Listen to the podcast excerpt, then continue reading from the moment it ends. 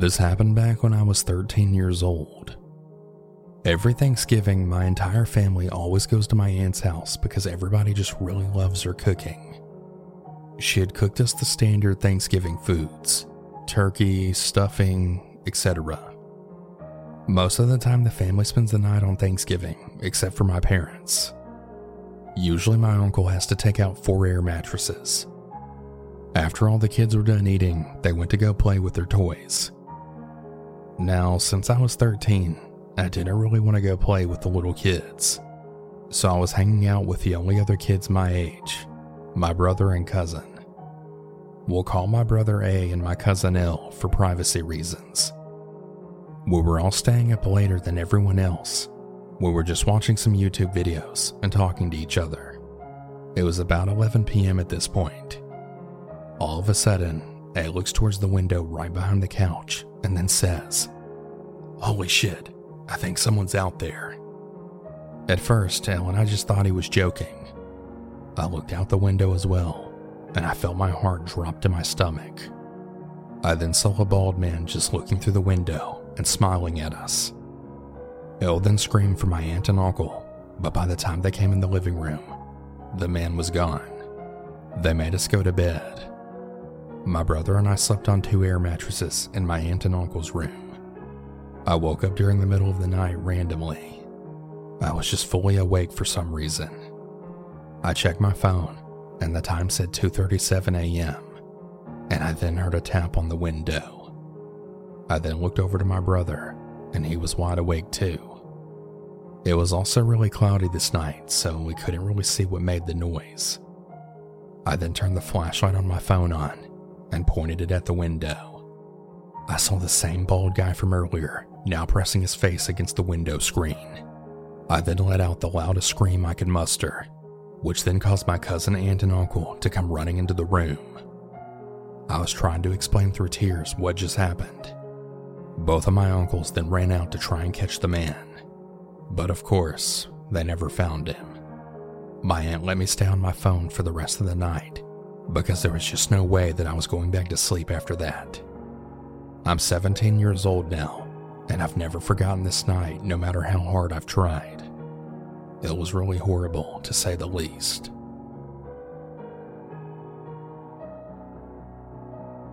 When I was in seventh grade, my grandmother had fallen very ill in the fall. She had been in the hospital for months, and unfortunately, she wasn't really showing any signs of getting better. A girlfriend of mine, who we'll call Amanda, had gotten a Ouija board for Christmas. We decided to play in her attic in the dark with only a candlelight and a Bible to be safe. The Ouija board was something that I had only ever heard about, and this was my first time playing. Amanda and I were really close friends, but I had never really talked to her about my grandmother being sick.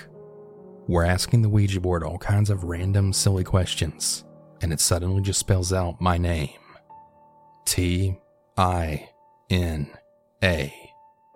Her and I both paused, and I slowly replied, Yes? The planchette starts moving and then spells out G M A. I replied, GMA? My grandma? The planchette then moves to yes. I start to get a little nervous, and then the Ouija board spells out Mary, which was my grandmother's name, but also a name that I'd never once told Amanda. Before I could even respond to the board, it started to spell out D I E and immediately starts moving to the numbers. It went to the 1 and then started moving to 2. And right in that moment, I realized that the board was trying to tell me my grandmother was going to die. I immediately told Amanda that we need to say goodbye, and so we do. Since this was my first time playing, I didn't really want to think too much into it so I did my best to forget about all that happening. My family and I go to Pittsburgh for New Year's Eve, and I went to visit my grandmother, who was unfortunately still in the hospital. I started having a panic attack on January 2nd, thinking that was going to be the day that she passes. However, she lives through that day, and I then think to myself, okay, the board was just full of shit, I guess. Weeks go by, and my grandmother's finally set to be released on January 22nd, which was on a Friday. Wednesday, January 20th, 2010, at 3 a.m., my grandma's heart began to fail, and she had passed away that morning. I can't help but wonder was the planchette going to the zero before I moved it to goodbye? If I never played that day, would she still randomly pass like that? I really don't know if the Ouija board had anything to do with her passing, but I do find it incredibly strange that she passes just days before she's going to be released. It's just really bizarre.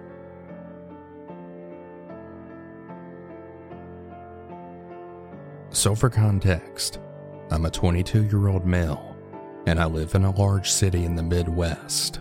Now, I drive for Lyft while putting myself through trade school. I also drive for other similar companies, but that's besides the point. I have many, many horror stories from those as well, but I'll tell those another time. It was Christmas Eve 2020.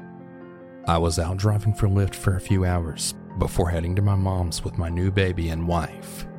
Nothing really special going on for the night, just the usual. I get a ride request. It happened to be a pickup from this kinda lower income apartment complex.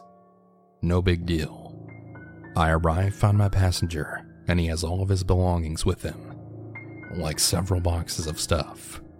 Now, my car is a 2006 Chevy Impala, so it's not really too big. We get all of his stuff loaded up, barely, and we're on our way. Now, during the ride, the guy was crying and saying that his girlfriend was cheating on him and he had apparently walked in on them earlier that night. He couldn't stay there because her name was on the lease, so I was taking him to a hotel. Now, in my city, we happen to have a street that is pretty well known for having vices hookers, drugs, gangs, weapons, and shady motels. You know, the works.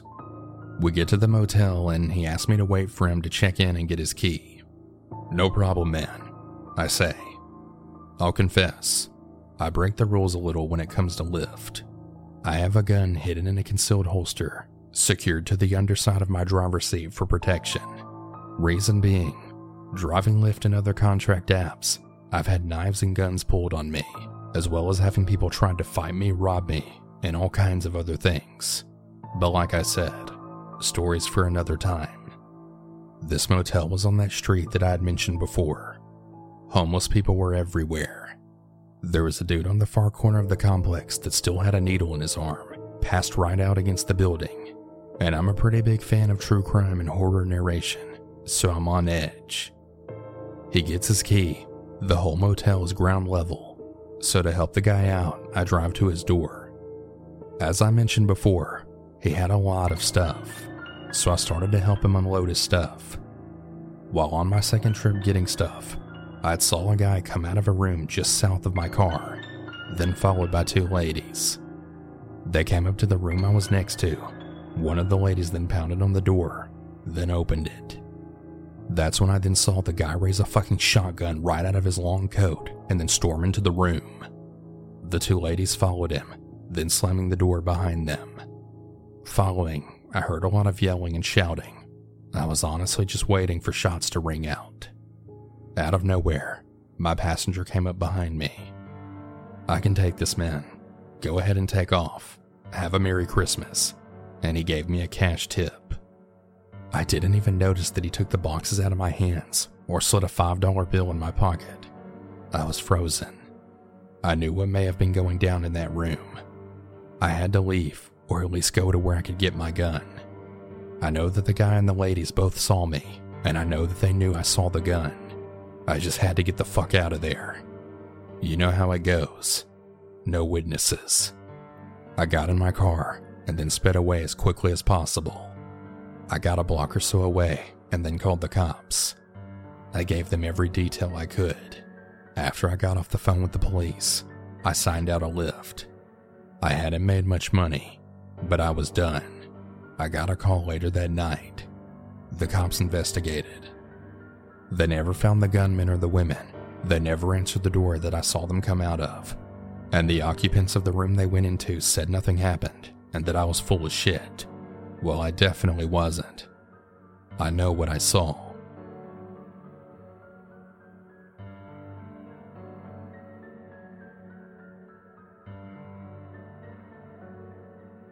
Hey everyone. Apologies for the brief interruption on the stories, but I want to talk about today's sponsor, ShipStation. As you all know, the holidays are right around the corner, literally, and it can be a really chaotic time, especially when shipping out all those packages for our loved ones. Between growing your business, managing inventory, and juggling all those orders, you've got a lot going on this holiday season. Make shipping the easiest part of your day with ShipStation. Believe it or not, I have quite a few friends who have their own small businesses through Etsy and even Instagram. And well, ShipStation is their go to for sending out orders. It's also really great for saving money and getting the best deal when juggling all those orders. Figuring out the best way to ship your orders can really be frustrating and confusing, but ShipStation makes it quick, easy, and convenient. Easily import orders from any sales channel, automate just about any shipping task, spend less time sorting through those orders, and more time doing what you do best, which is growing your business. ShipStation also works with all the major carriers and gives you exclusive discounts on UPS and USPS shipping so you can compare carriers and choose the best solution for you and your customers. With ShipStation, small businesses can now access the same rates usually reserved for Fortune 500 companies, but without all those contracts or commitments. It's never too early to start prepping for the holiday rush, so get a head start with ShipStation. My listeners can use my offer code CANNIBAL to get a 60 day free trial just in time for the holidays. That's two months of stress free holiday shipping for free. Just go to shipstation.com, click on the microphone at the top, and enter in Cannibal. ShipStation. Make ship happen. So, this happened last year, the week before Christmas. I was 13 years old when this took place. Now, this isn't really as scary as some of the other stories submitted but it's still pretty unsettling. On this day, I decided to hang out at my mom's workplace, as she owns a small business with no other employees. For some backstory, the area where she's located in isn't really the best. It's pretty much known for drug addicts. The tenants in the building two doors down from us actually got evicted for destroying and building and creating a living space for drug addicts and homeless people. They found beds and makeshift showers in there. Anyways, it was around 5 p.m., and clients were coming in and out.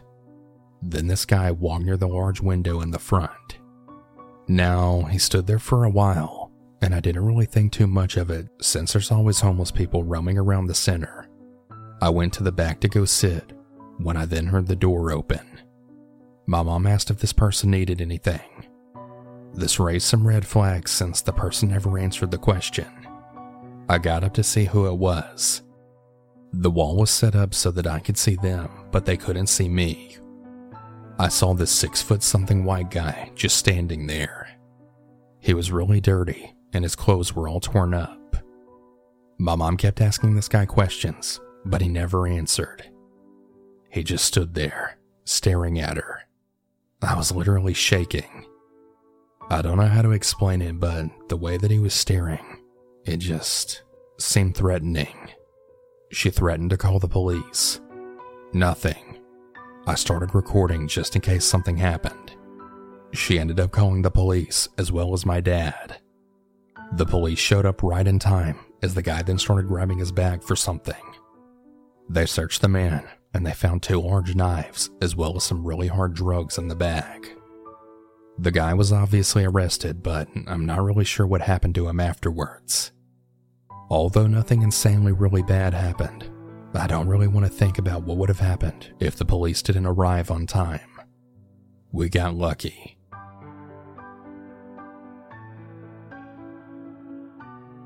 I'm a 30 year old female, and I'm a current student in nursing.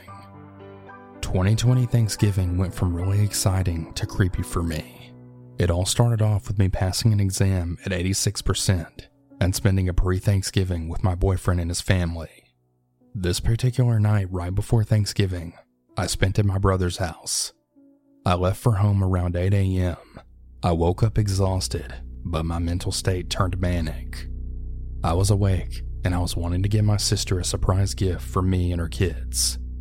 Because she hadn't replied yet, in my manic state, I decided to go to her house. The day was fun. A lot of food, booze, and dancing. I loved it. At around 6 p.m., I had planned my trip out to my boyfriend's temp house. We got into a bit of an argument, as I told him since it was a three hour drive, I'd start around 1 a.m. He didn't really agree with this, as he thought it would be too late and dark to travel to a rural area, which prompted me to remind him I'm grown, which was a bit of a mistake on my part. He became a bit annoyed and upset. However, we later agreed on my arrival. The festives went on at my sister's. Alcohol fun, Thanksgiving family pictures, and a lot of food. Around 11 p.m., I decided to take a nap. However, my manic brain thought to shower. Due to me needing help with running the shower and attempts to fix my hair, I ended up laying down around midnight. I had set an alarm to wake up at 1 a.m., but of course, I slept through it. I was woken up at 3:30 a.m. when my sister then asked me, "Why didn't you leave?" I woke up and desperately moved as fast as I could out of her house. I left my phone and I had to turn around and go back. Once I retrieved the phone, I was finally on my way for a second time. I ended up going in the wrong way as I mixed up two cities' names because they both started with CH. Once the GPS was on and I realized I was going in the wrong direction, I was on my way. Once leaving the city lines of Sacramento, I got into a race with a Silverado that was lifted. In my jealousy that I was in an SUV versus a really beautiful truck, I decided to take on the race. That is, until I reached 120 miles per hour for about 10 minutes and decided it wasn't worth the ticket. At the time, it was only me, the Silverado, and a fellow Ford on the road. About five minutes later, the Silverado took an exit. Now it was only me and the fellow Ford in a rural dark area. During the drive, I noticed the Ford was on the side of me, and at one point they seemed to be close enough right on my right side to swipe me. Due to my blindness in the dark, I was way more focused on making it safely that seemed to even cut off other cars to be on the side of me. We made it to a small town, which meant taking a major street for about three to five miles, just going through stoplights. At one point, I thought, damn, I really hate when people are so close to me like that. It was really annoying to me, but after two lights, the fellow Ford turned off, and I honestly felt a bit childish for even caring. Two to three lights down as I made it through the green light, I noticed a car turning onto the street. It was the same car at this point, my body started to shake as the car made sure it was back on the right side of me, keeping up with persistence this time. My head began to hurt, and at first, I don't think I understood that fear was kicking in. Why would this car come back to the main street? There's only three other cars, and he's the one on the side of me. The fight or flight response began to creep up on me, and I didn't want to turn my head as if I noticed. In that moment, I didn't want to call my boyfriend. What if I'm just paranoid? I mean, I've traveled alone for longer distances at night before. Is alcohol still in my system? My boyfriend and mom will lose it if I call them. Why is this happening? In that moment, I saw a light turning yellow as we approached side by side. My brain went into rationalization, and I thought, do not panic, stay calm, ignore the headache. When the light turns green, stay, see if he goes. We approached the light and then stopped. The light seemed to be much longer than the others. I moved my eyes towards the fellow Ford on the side of me. The windows were lightly tinted, but I could see a hat and a person looking towards me. Then, seconds later, look up at the light and then peer back into my passenger window. My head and my heart began to become one, both in pain and fear. Then the light turned green, there were two cars behind us, but I stayed on my brakes. I didn't move, and I didn't see his car enter the intersection either. I turned my head to look, and I could now see more of the silhouette of the man's face under the hat staring at me. I took off slowly to collect my composure and not seem to be scared. keeping my pace of slowly going through the intersection. I heard a car behind us beep the horn, and it was like a light switch. I noticed a truck in the distance through the last light that was making it through the abyss of the rural highway that was only a one lane road.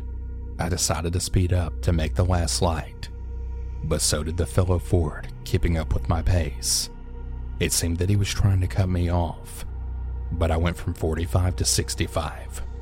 The trucks were going slow, and now he was behind me and so close that I could see his lights in full. In a panic, I went off the side of the road as to pull off to pass up the truck, and so did he.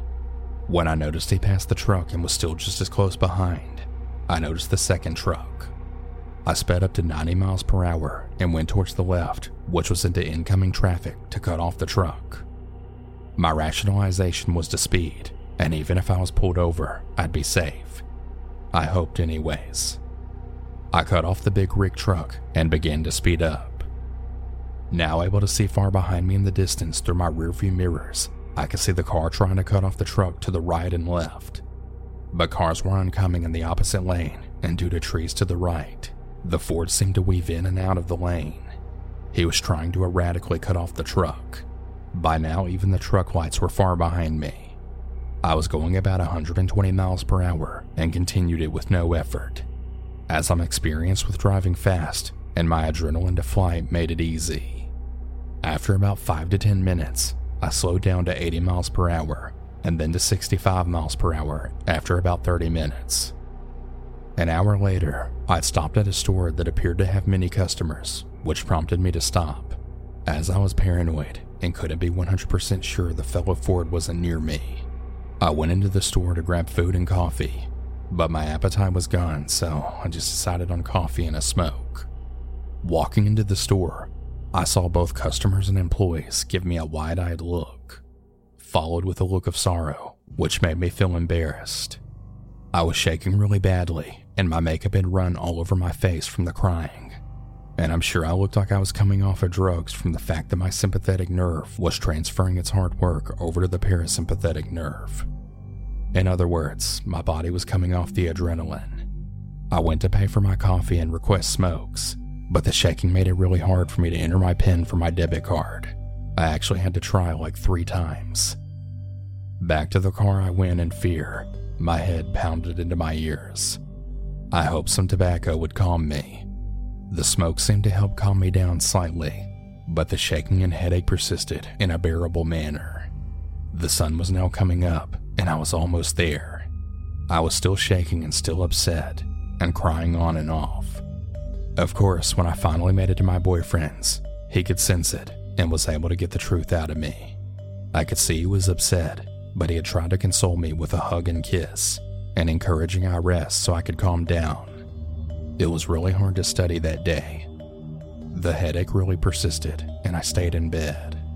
My boyfriend made the decision for me to not take any more late night drives, and even made sure that I stayed in his dwellings until he was off and with me. It's now days later, and it's dark out, and I'm scared to go out. I really wish I would have listened. 30 years old or not, no person, male or female, should ever think it's okay to drive into rural areas at night. There really are some crazies out there.